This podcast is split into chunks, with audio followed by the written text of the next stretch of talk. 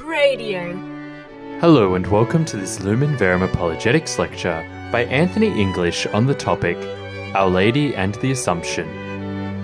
This August 2008 recording comes from one of Lumen Verum's Friday evening apologetics lectures at St Michael the Archangel Parish in Belfield. Anthony English is a Catholic apologist and a regular speaker at Lumen Verum.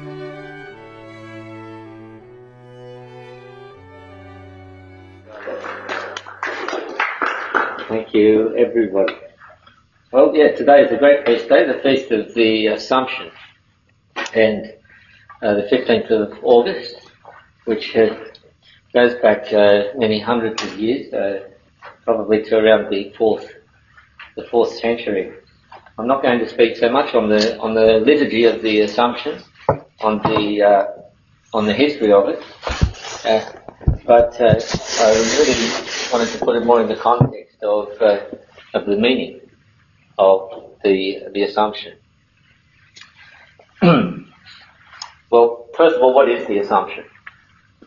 And uh, we read in the Catechism of the Catholic Church that finally the Immaculate Virgin, that's Our Lady, preserved free from all stain of original sin, when the course of her earthly life was finished, was taken up body and soul into heavenly glory. So I'll read that again. When the course of her earthly life was finished, very, uh, very precise word. When the course of her earthly life was finished, uh, she was taken up, body and soul, into heavenly glory. And so that is the the doctrine or the dogma of the Assumption, which is that Our Lady, at the end of her life, was taken body and soul into heaven. Well, why? She was taken into heavenly glory, exalted by the Lord as queen over all things, so that she might be the more fully conformed to her Son, the Lord of lords and conqueror of sin and death. Her Son, our Lord Jesus Christ, as we know, rose from the dead and ascended into heaven. And uh, to be fully conformed to her, to be part of Christ, uh, to conform to Him, to be part of Christ. Well, we become part of Christ. How does that happen? What is it that configures us to Christ, that makes us other Christs? Yeah, baptism is the, is, is the gateway of the sacraments. And uh, baptism confers on us grace.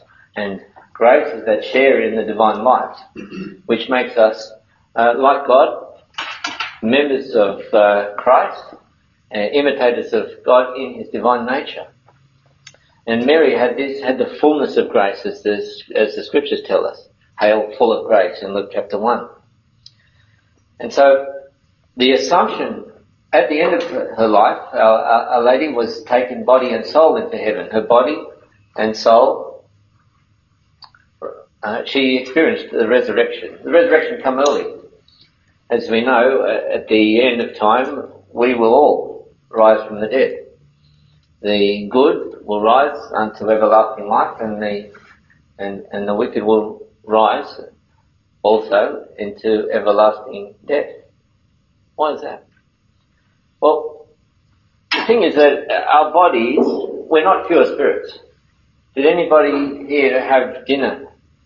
I've got to get out of the habit of coming along to Lumen Verum and speaking about food because a lot of people haven't had dinner and that just reinforces the point that I was about to make, which is that we're not angels.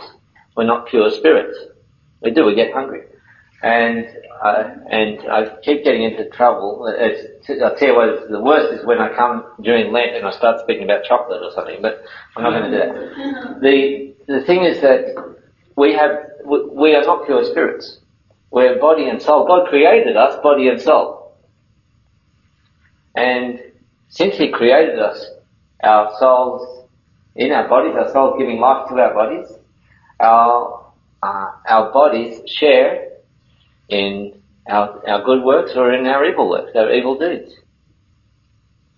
And we use our bodies to, to, to glorify God. And so God, in His turn, glorifies us glorifies even the body. Pope uh, Benedict said this very well on the Feast of the Assumption in 2005.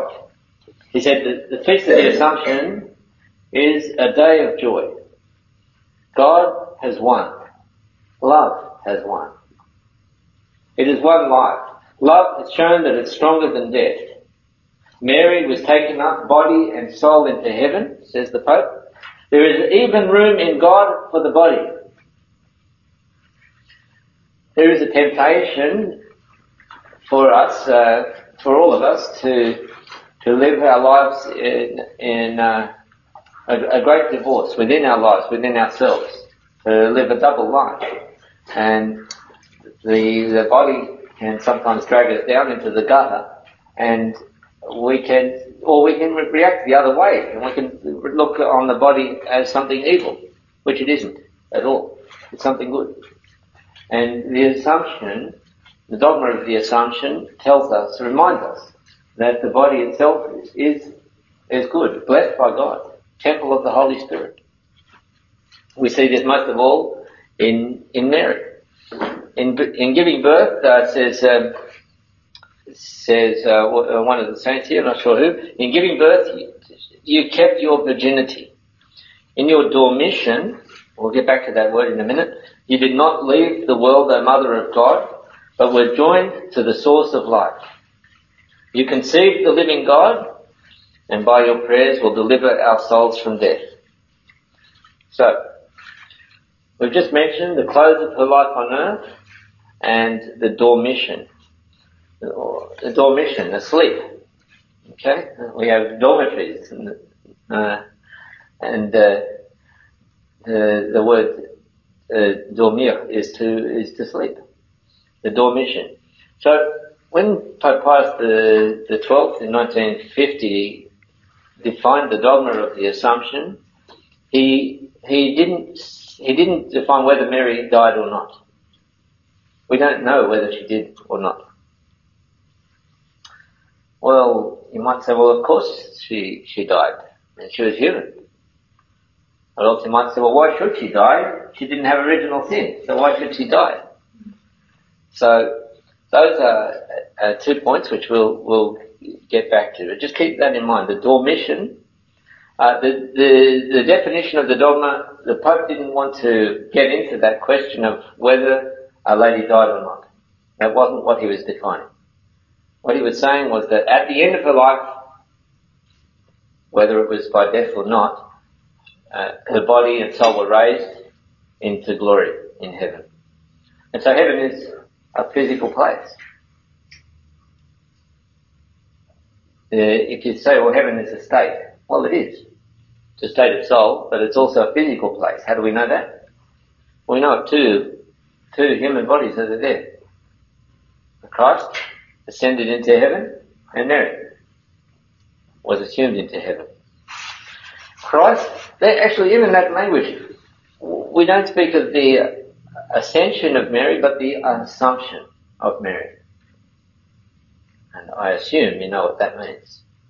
The uh, Christ rose from the dead by his own power. There's a little joke there. Yeah. Christ rose uh, from the dead by his own power and ascended into heaven by his own power. But Mary did not ascend into heaven by her own power. She was assumed, passive voice, she was assumed into heaven, body and soul. So we speak of the ascension of our Lord. What did he say even when he, he was dying? He said, and no one takes my life, I give it up freely. and so too, by his own power, he rose from the dead.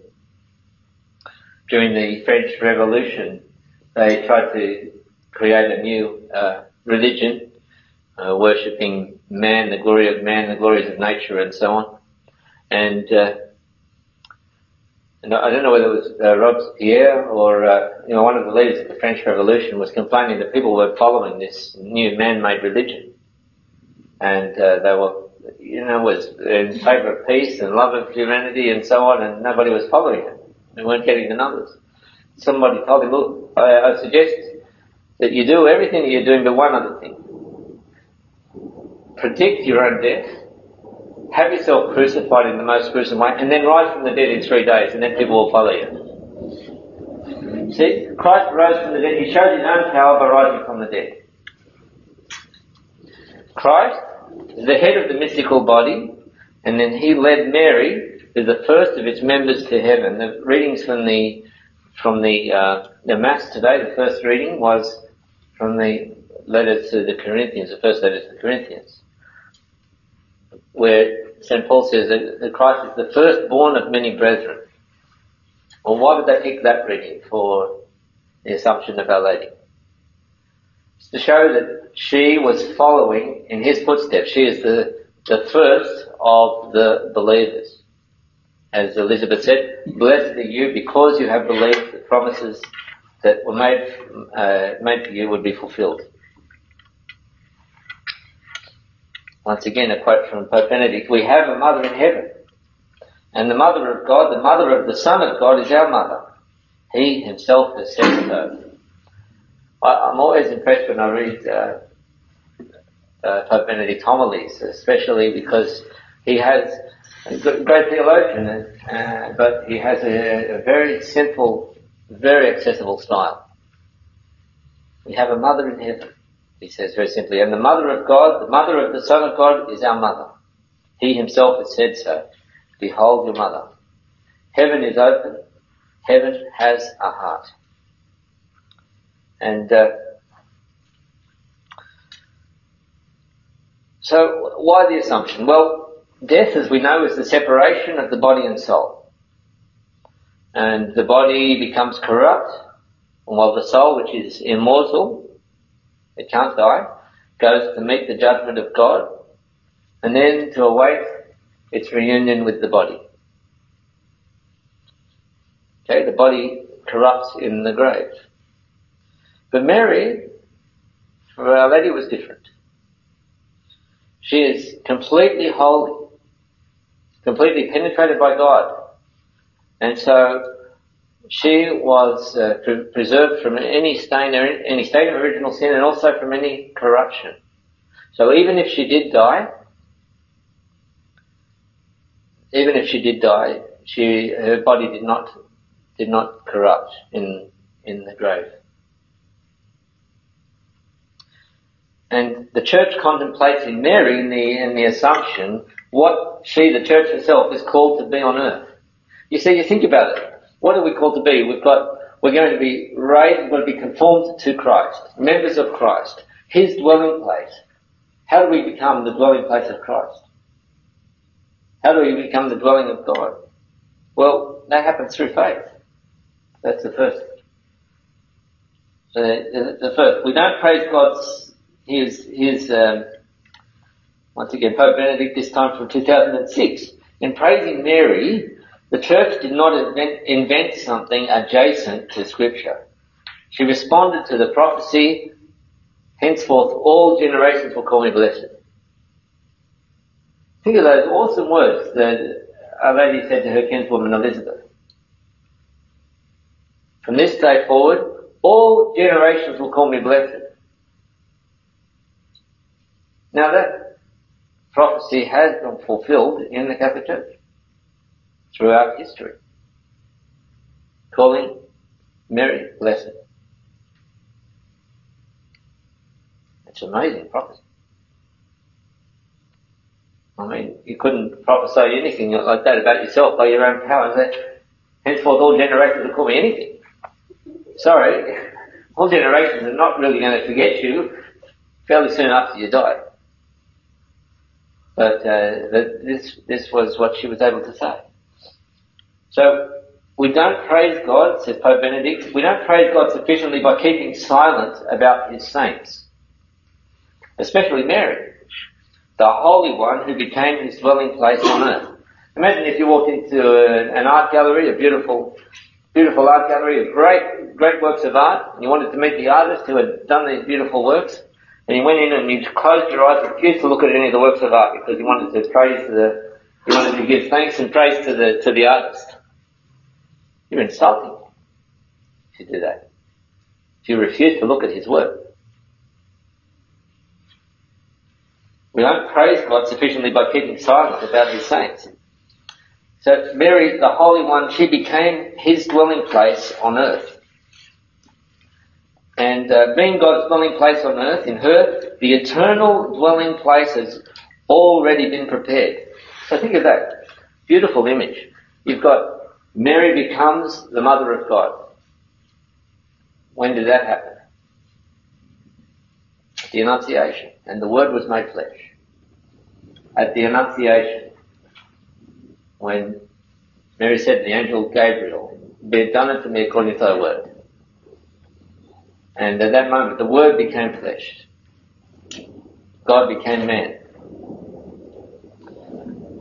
Being God's dwelling place on earth, in her the eternal dwelling place has already been prepared. So her body is the temple of the Holy Spirit. All our bodies are temples of the Holy Spirit, or they're meant to be, through, through grace, through our share in God's grace. Her body is the temple of the Holy Spirit, but is also the temple of the Word of the Son, of the second person of the Blessed Trinity. She's a, a, a living tabernacle. And, uh, and, and this constitutes the whole content of the dogma of the assumption of Mary, body and soul, into heavenly glory. She's blessed, total in body and soul and forever. She became the Lord's dwelling place. So, of Mary we can say that God is home. That is his home to stay forever.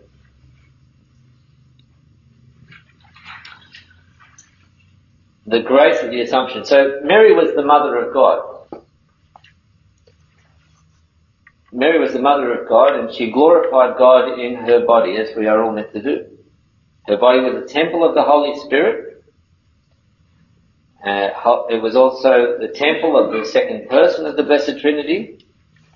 In fact, all graces were given to Mary in view of her divine motherhood. That's the most important of the, we have the four dogmas of the, the four Marian dogmas. A dogma, by the way, is, uh, is a, a, a belief which we are all bound to believe under, under pain of sin.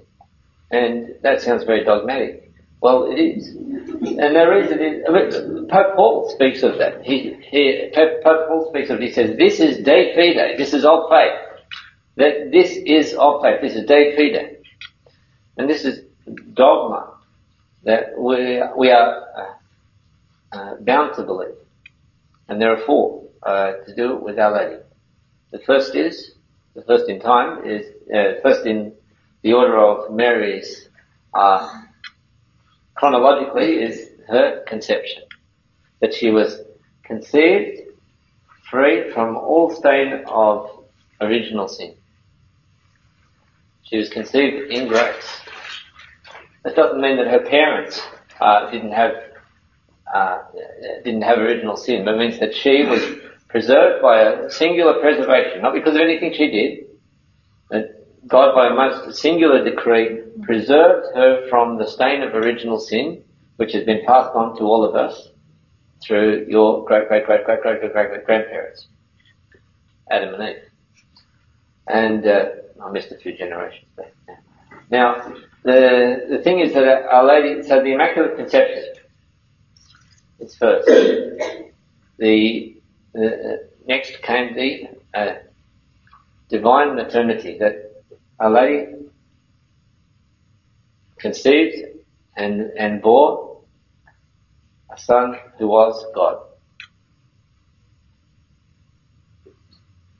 So Mary is the mother of God. She's the mother of the person. Sometimes people say, oh, but no, she's the mother of his human nature. No, sorry, that's not the way that we understand motherhood. I, don't say, oh, you know, if my, if my son kicks the, kicks a ball and it smashes the neighbour's window, I don't tell my neighbour, oh, look, it wasn't my son who did it, it was his human nature. Wouldn't work. It's my son who did it. And, uh, and even though I can't say, well, I'm the mother, I'm the, I can't say I'm the mother, but I can't say I'm the father of the, I'm, I say I'm the father of the person, but I'm not really the father of his soul. But I still aim to say I'm the father of the person. I didn't make his soul. And, uh, and so when we say Mary is the mother of the person, the mother of whom? Who's that person? That person is the second person of the Blessed Trinity. So this is the, the second dogma. The first one we saw was the Immaculate Conception, that Mary was preserved from all stain of sin, of original sin, from the very first moment of her conception. The second is the divine maternity, and that's the most important one. Everything, every grace that is given to Mary, and every grace that is given through Mary is in virtue of the divine maternity, the divine motherhood. Because we can imagine an unworthy mother. We may know of some. We can imagine an, an unworthy priest. But we can't really imagine an unworthy mother of God. If you were to make your mother, how would you make her? Well, God made his mother. He Made the best mother suited for him. And so the Immaculate Conception, the Divine Maternity, the perpetual virginity that uh, Mary, uh, she conceived and bore a son, remained a virgin. Ante partem, partum in partum and post partum, uh, as St. Augustine said. Before, during birth and after birth. She remained a virgin forever. And uh, the perpetual virginity and then uh, and then the assumption of Our Lady. Once again, we see that her body was freed from all stain or, all corruption. Why? In honor of the great dignity of that body that was uh, bestowed on it by receiving uh, Christ, the Word made flesh. Now, we too, we share in a, in a way in that, uh, in that dignity when we receive Holy Communion. We participate in that future, that's our pledge of future glory, the Holy Communion. It uh, honors, it glorifies our own bodies if we receive, we, if we receive Holy Communion worthily. You know, the grace of the Assumption, it shows us something very important, which is the value of the human body. See, what we do, we do in our bodies. God doesn't just reward our souls. We're not going to be punished only in our souls. If we be punished. We do, we do things in our bodies, good and bad. We, what good things do we do with our bodies? Well, our bodies are temples of the Holy Spirit. We do things like we pray. Why do we make the sign of the cross? We actually move our lips, use our voice, use our hands. Why do we do this? Can't you just pray to God in your heart? Yes, of course you can. But because grace perfects nature, grace doesn't destroy nature, grace builds on nature and perfects it, it uses our human nature. We see that. Uh, that we, in what we might call the, um, the sacramental in the sacramental life, the, it's very incarnational, is that all of the sacraments take material elements and elevate them to be channels of grace. Ordinary things. Water and oil and bread, and wine. And elevates them to, to something supernatural, something above human nature, something great. So the Word was made flesh. And so sins of the flesh, or we might even call them sins against the flesh, uh, they created disconformity with Christ. They, they do the opposite of glorifying God in their body. And now, when we speak of sins of the flesh, people think of sexual sins, and certainly they, they are sins of the flesh, sins against the flesh, you could call it, abuse of the flesh. But there are many others, uh, such as um, use of use of drugs, drug, drug abuse, this sort of thing, or, or stealing. Oh, sorry, I didn't steal, sorry, I didn't steal your it was my hand. No, no, no that's not going to work in the, in the court of law. Your hand isn't going to go to jail. You are. You used your hand. You did.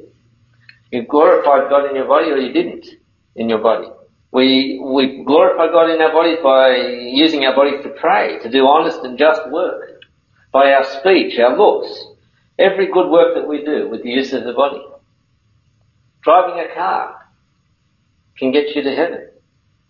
Well, it depends on how you drive, it can make you get there faster, but, uh, uh, but driving a car can get you to heaven. Just the little bit of courtesy that you show on the road. It's, uh, it's amazing. Actually, I know a, I know a case of somebody who drove a car who, who and it really did. There were two people actually. They got caught in this traffic jam in in Argentina, it. And they were caught in this traffic jam, and it was a serious traffic jam. Three hours.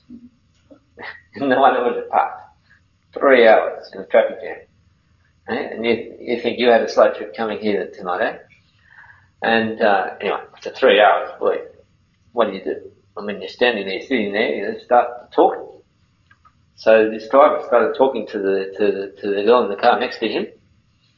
They started talking, talking, talking, and they got married. Not in the traffic jam, but uh, they they they uh, get me to the church on time, eh? But they they they they ended up getting married. Now, hopefully, that was a holy marriage, and will take them to heaven. Now, don't try this at home, but uh, it's it's very you know it's interesting how God uses even material circumstances that might be, humanly speaking, very frustrating for us. You miss the bus, but then suddenly, or a train, and you, suddenly you've just got a whole chunk of time that you never thought you, you were going to have. What can you do? You just have to wait. You can get angry. What do you do? Maybe there's a chance for uh, God just calling you aside to glorify Him in your body for a few minutes. Just a little bit of quiet prayer or something like that some, something, some noble reading. The sacraments are means by which God elevates material elements to, to confer grace, glorifying God in our body. And this is what we see in the Assumption, is how God glorifies Mary in her body.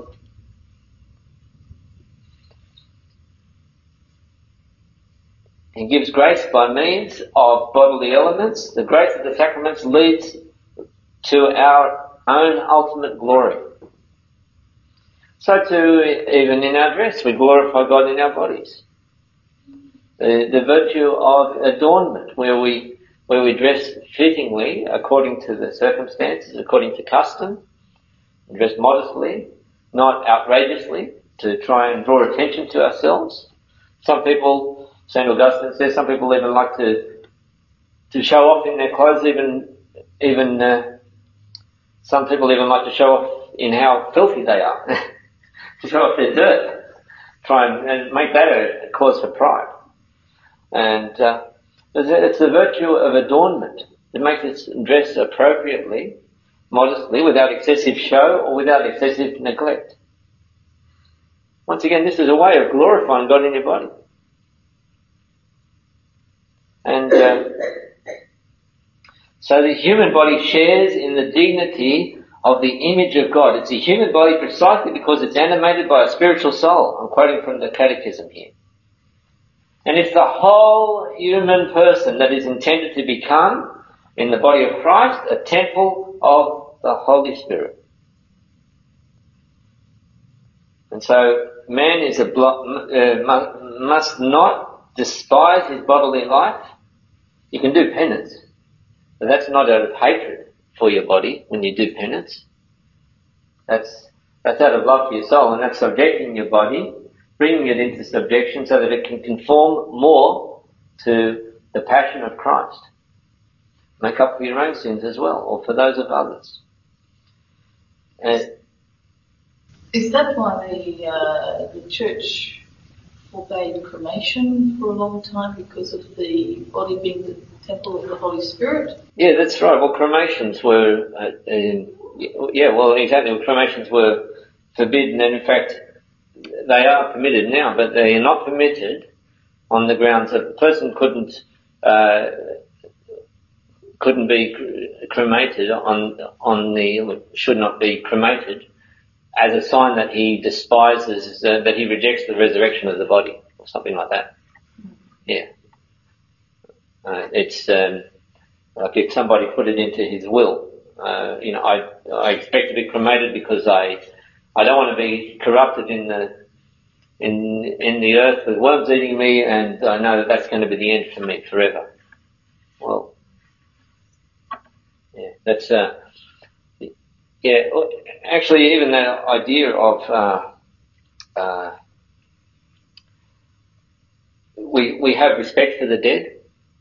Uh, Christian funerals, you know, just throw th- throw people's bodies into the garbage bin and say, "Oh, there we go." Well, why not?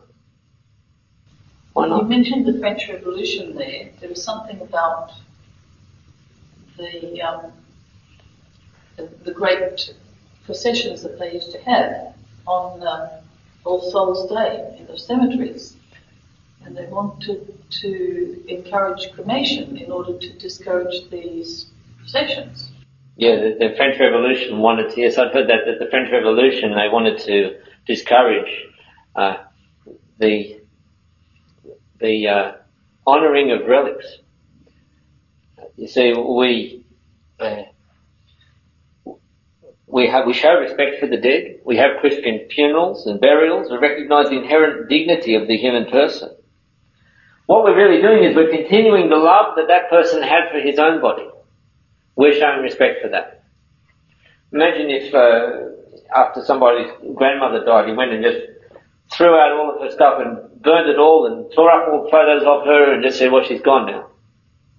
You would show some, some sign of, sign of reverence, of respect, of honour to recognise that love that she had herself for those objects. And uh, I'm not saying that you have to keep it all, but um, but if you if you just treated it all with contempt, like it's all a whole lot of rubbish, all everything, uh, even the most treasured photos or her, most treasured possessions and so on, you threw them all all out. Well, well, that's not really showing the, showing the love that that, uh, that that we owe to the human body. The body is for the Lord, and the Lord for the body. God raised the Lord and he will also raise us by his power. Do you not know, says St. Paul, that your bodies are members of Christ? You are not your own, so glorify God in your body. Yeah, and so this notion of relics, of honouring the relics of the saints, uh, once again is uh, is recognising, as as we saw with St. Paul, uh, we saw that St. Paul had a, my translation is that he had a kerchief. I think it's Acts chapter 20 or so. It's 19. Uh, sorry, Acts 19. Uh, that um, he had a kerchief, which is like a scarf or something. While he was still alive, people would take that scarf and go and um, and put it on uh, near the sick, and then come back and bring the scarf back and then take it again. It was it was a sign of God's power working through even through his clothing. Saint Peter would walk past even they just even wanted for his shadow to pass, and that would that would make people who were lame able to walk again. It's amazing. This is God glorifying the body. Well, how much more did he do it to Our Lady in the Assumption? And so to uh, euthanasia claims to see death with dignity. Why? Why do they use that term, death with dignity? It's an implicit recognition that we're not just bodies. It's an implicit recognition that we're something more than just material. In other words, that we've got a soul. That's why they want dignity. And, uh, but of course it's not real dignity if you take the life of an innocent person, even if he asks for it. That's not treating, treating him with dignity at all. And so, uh, because man is not merely a, a, a body, I mean, the Manichees used to used to treat the body with contempt. Just define Manichees. Yeah, the Mani- Manichees. There was a there was a, a, a, man walking around in the time of Saint Augustine named uh, Manichaeus who who uh, he had his own Christian sect where he he'd broken away, had these very crazy ideas on, that he was so spiritual that, that anything he did in the body didn't matter. So they used to have these drunken orgies and so. It doesn't matter. All that's only in the body. And, uh, and St. Augustine followed them for quite a long time. And, and then, um, he, he was, and then he, he, he gave all of that up. He, he recognized that there was, there was something dreadfully inconsistent there, dreadfully inhuman to treat us like pure spirits and then to treat our bodies with contempt like that. And, uh, and so,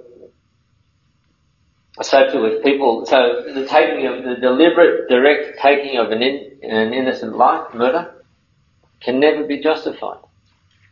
Deli- Deliberate, direct taking of an innocent life. So to people calling for abortion rights, that's what they call it. Just because we call it a right doesn't mean it is a right. And they claim that it's preferable than to having unwanted children, but every person has inherent worth. And every body uh, needs, needs to be treated with dignity. So we, we just get um, to the question about uh, Mary's Mary's death, and then we'll just look at uh, some of the scripture uh, related to the to the uh, assumption. Did Mary die? Well, Pope John Paul gave a talk in 1995 or thereabouts. Uh, he, he gave a talk and said that Mary probably died. That the notion that she didn't die is uh, only very recent in the church. It was only the last 200 300 years before Australia was discovered, but uh, yeah, very recently, just last week in terms of the church, and and uh, that was a, that was a modern notion. He said that it was really not. Um, the the reasoning behind it was that people said, well, death. Adam Adam was to be preserved from death. Remember, remember that uh, that God told him the day that you eat of the fruit, you will die. Meaning that if you don't eat of the fruit, you won't die. You'll live forever. And uh, and then through sin, then that was one of the penalties of sin was that Adam was going to die. Another penalty was uh, for the woman was there was going to be pain in childbirth, pregnancy, and so on.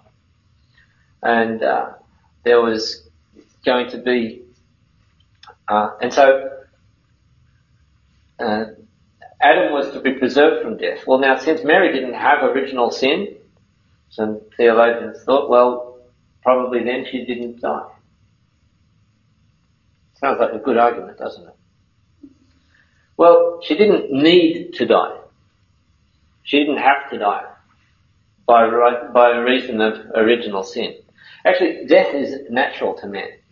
If God had created us without any grace at all, if He just created not in sin and not in grace, a state of pure nature, not an actual historical state, but if God had created Adam and Eve without sin, but without grace, just good human beings, then uh, then they would have died. They would have died because uh, because we're composed, and what's composed decomposes. But God gave a special gift, uh, a preternatural gift of immortality. A preternatural gift means that it was it was in the human order. Didn't actually make them holy, but in the human order, Adam and Eve had uh, the power, uh, well, n- never to die.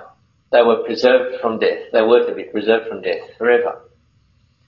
And so, though death is natural to man, these preternatural gifts, through this preternatural gift, he was preserved from death. I mean, it's, it's a difficult language, but imagine if God gave you a gift, or God has given you a grace to understand, to believe that there is a Trinity. You could never have worked that out, however intelligent you were, you would never have worked it out for yourself. But God, supposing God gave you some human ability that you also hadn't worked it out for yourself, but it was just a human ability, like say the ability to do to do maths, and so you never ever got an answer wrong. You were always able to answer every single mathematical problem. Well, that gift that you have wouldn't make you any holy, any more holy in itself, would it? It's a preternatural gift. It's not something that you just earned just because you were naturally very, very good at maths. Just supposing you woke up one morning and then you just knew all the mathematical answers. That's a, that's in the human order, isn't it? It's not elevating me to great, is it? I mean, someone wouldn't say, wow, he's a great mathematician, isn't he holy? but it's also not something that you're just getting by your own human power. It's just in the human order. Well, that's what a preternatural gift is. Now, Adam and Eve were also given these preternatural gifts, and one of them was immortality, to be freed from death. So they lost those preternatural gifts through original sin. They also lost grace. And by original sin, he lost, uh, Adam lost grace and the preternatural gift of immortality. And so since original sin, we carry in our own bodies death. living bones. That's what we are, dragging these bones around. We've got, we've got death written, written into our very nature. Our Lady was preserved from that. So did she die? Well, she didn't need to, but probably she did die, not out of necessity, but to be perfectly conformed, to be more perfectly conformed to her son. But we don't know whether she died or not. We don't know that definitively. Hence the church speaks of the dormition, where she lay asleep. But whether it was the sleep of Lazarus, who slept in death, or the sleep of just uh, going to sleep and then being taken up to heaven, we don't know. And uh, but either way, if she did die, her body was not at all subject to corruption. Now, an interesting thing because we mentioned relics. What would you say would be the most prized relics in the whole of the Catholic Church? Imagine if you had a relic of Our Lady. You know, no country in the world, no city, no town, no hovel, nowhere in the history of the church has even claimed to have a bone or part of her body. I haven't even claimed it. Why not? This absence of relics. You see, there was this recognition of the assumption. Nobody even claimed it. I mean, there are false claims, but no one has even falsely claimed that one, as far as I know, has claimed to have a relic of Our Lady. And you would think that would be the most prized treasure. Be worth more than, I mean, you know, people who claim false things. Sometimes you might go tell your friends that you've got a feather from the wing of St. Michael or something, but, uh, yeah. Now, the thing is, uh, when we go to, we read the, the reading to, uh, today for the Feast of the Assumption, we had the first letter to the Corinthians, which was the firstborn of many brethren, Our Lady was, uh, following in the footsteps of her son.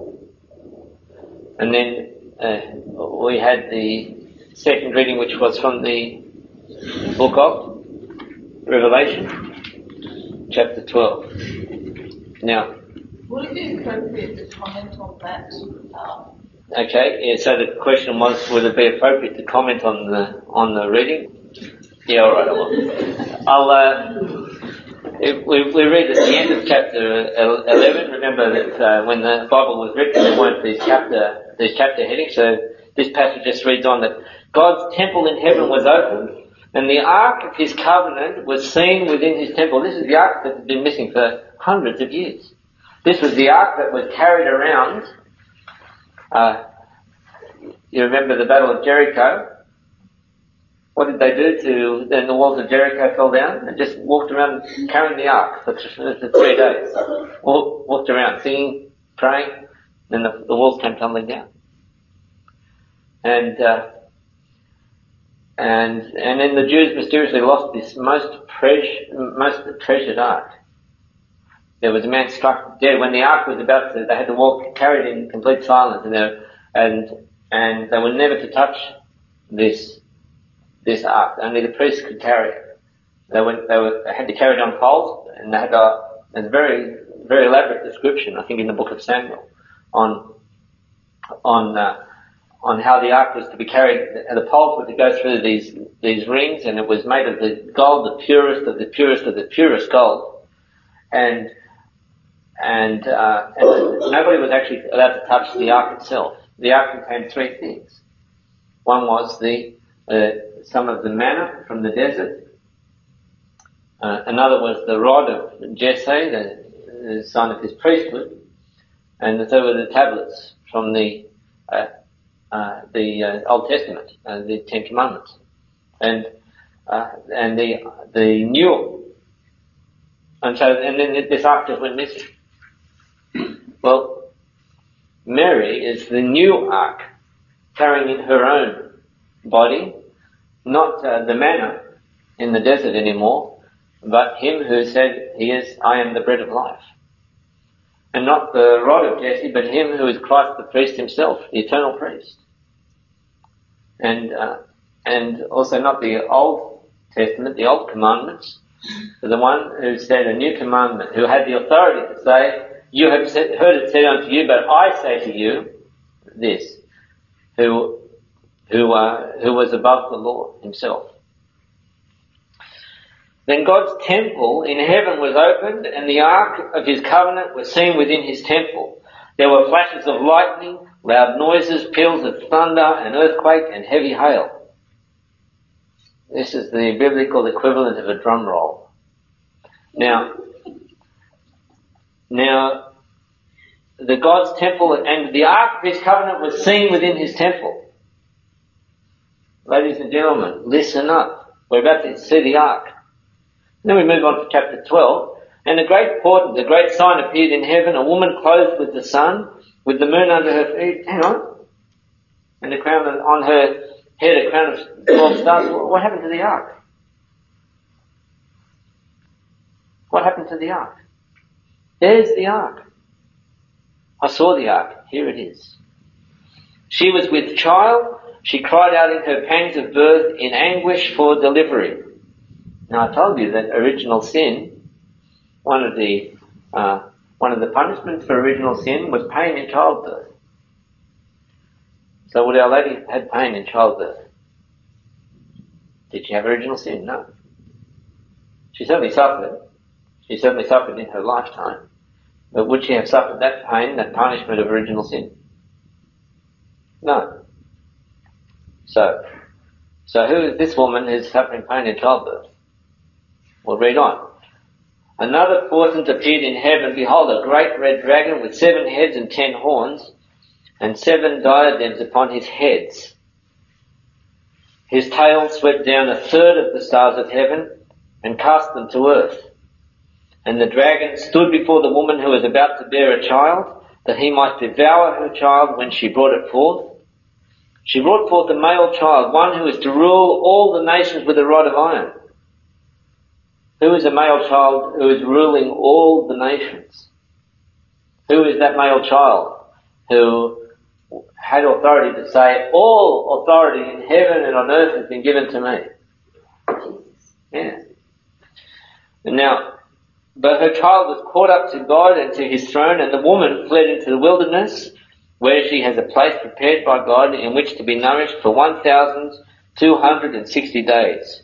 And then there arose uh, a war in heaven, Michael and his angels fighting against the dragon.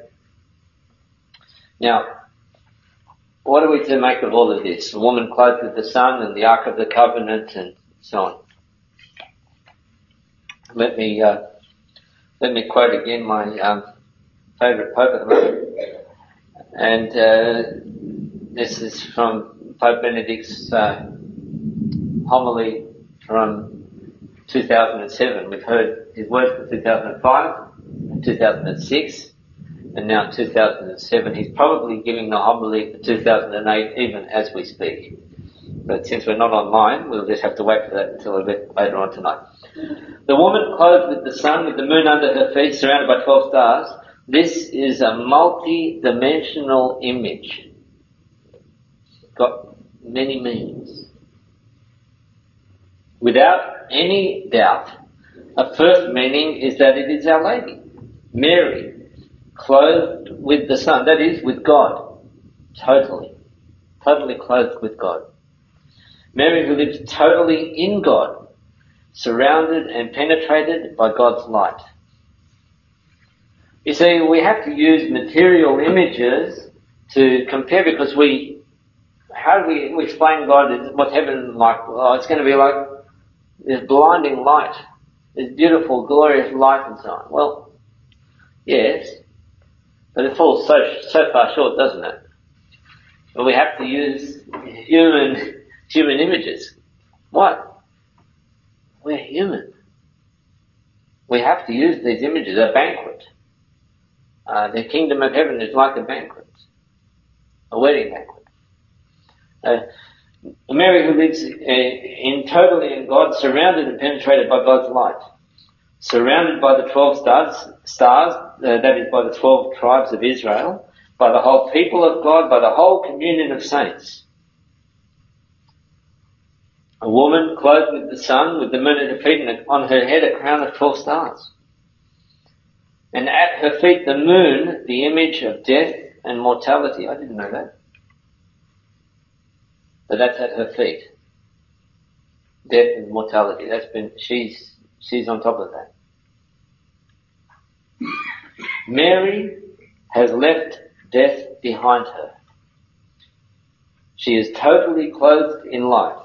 She's taken up body and soul into God's glory and thus placed in glory after overcoming death, she says to us, take heart, it is love that wins in the end. Pope Benedict, he's got a very direct style, doesn't he? Uh, the message of my life, says Mary, was this. I am the handmaid of God. My life has been a gift of myself to God and my neighbour. And this life of service now arrives in real life. May you too have trust and have the courage to live like this, countering all the threats of the dragon. So that's the first meaning of the woman whom Mary succeeded in being. The woman clothed with the sun. She's the great sign of the victory of love, the victory of goodness, of the victory of God, a great sign of consolation. Now, we also get to this other question, though, well, how come she's suffering pangs in childbirth? It couldn't be Mary. Well, as the Pope said, this is a multi-dimensional image. This woman who suffered, who had to flee, who gave birth with cries of anguish is also the church. The pilgrim church of all times. In all generations, she have, she has to give birth to Christ anew. To bring him very painfully into the world. And don't we know what that suffering is? The, um, and with great suffering, persecuted in all ages, it's almost as if pursued by the, by the dragon, she had gone to live in the wilderness. And to really, to be, to be Catholics, to be followers of Christ these days, we have to be living in the wilderness at some, at some point. We have to be countercultural.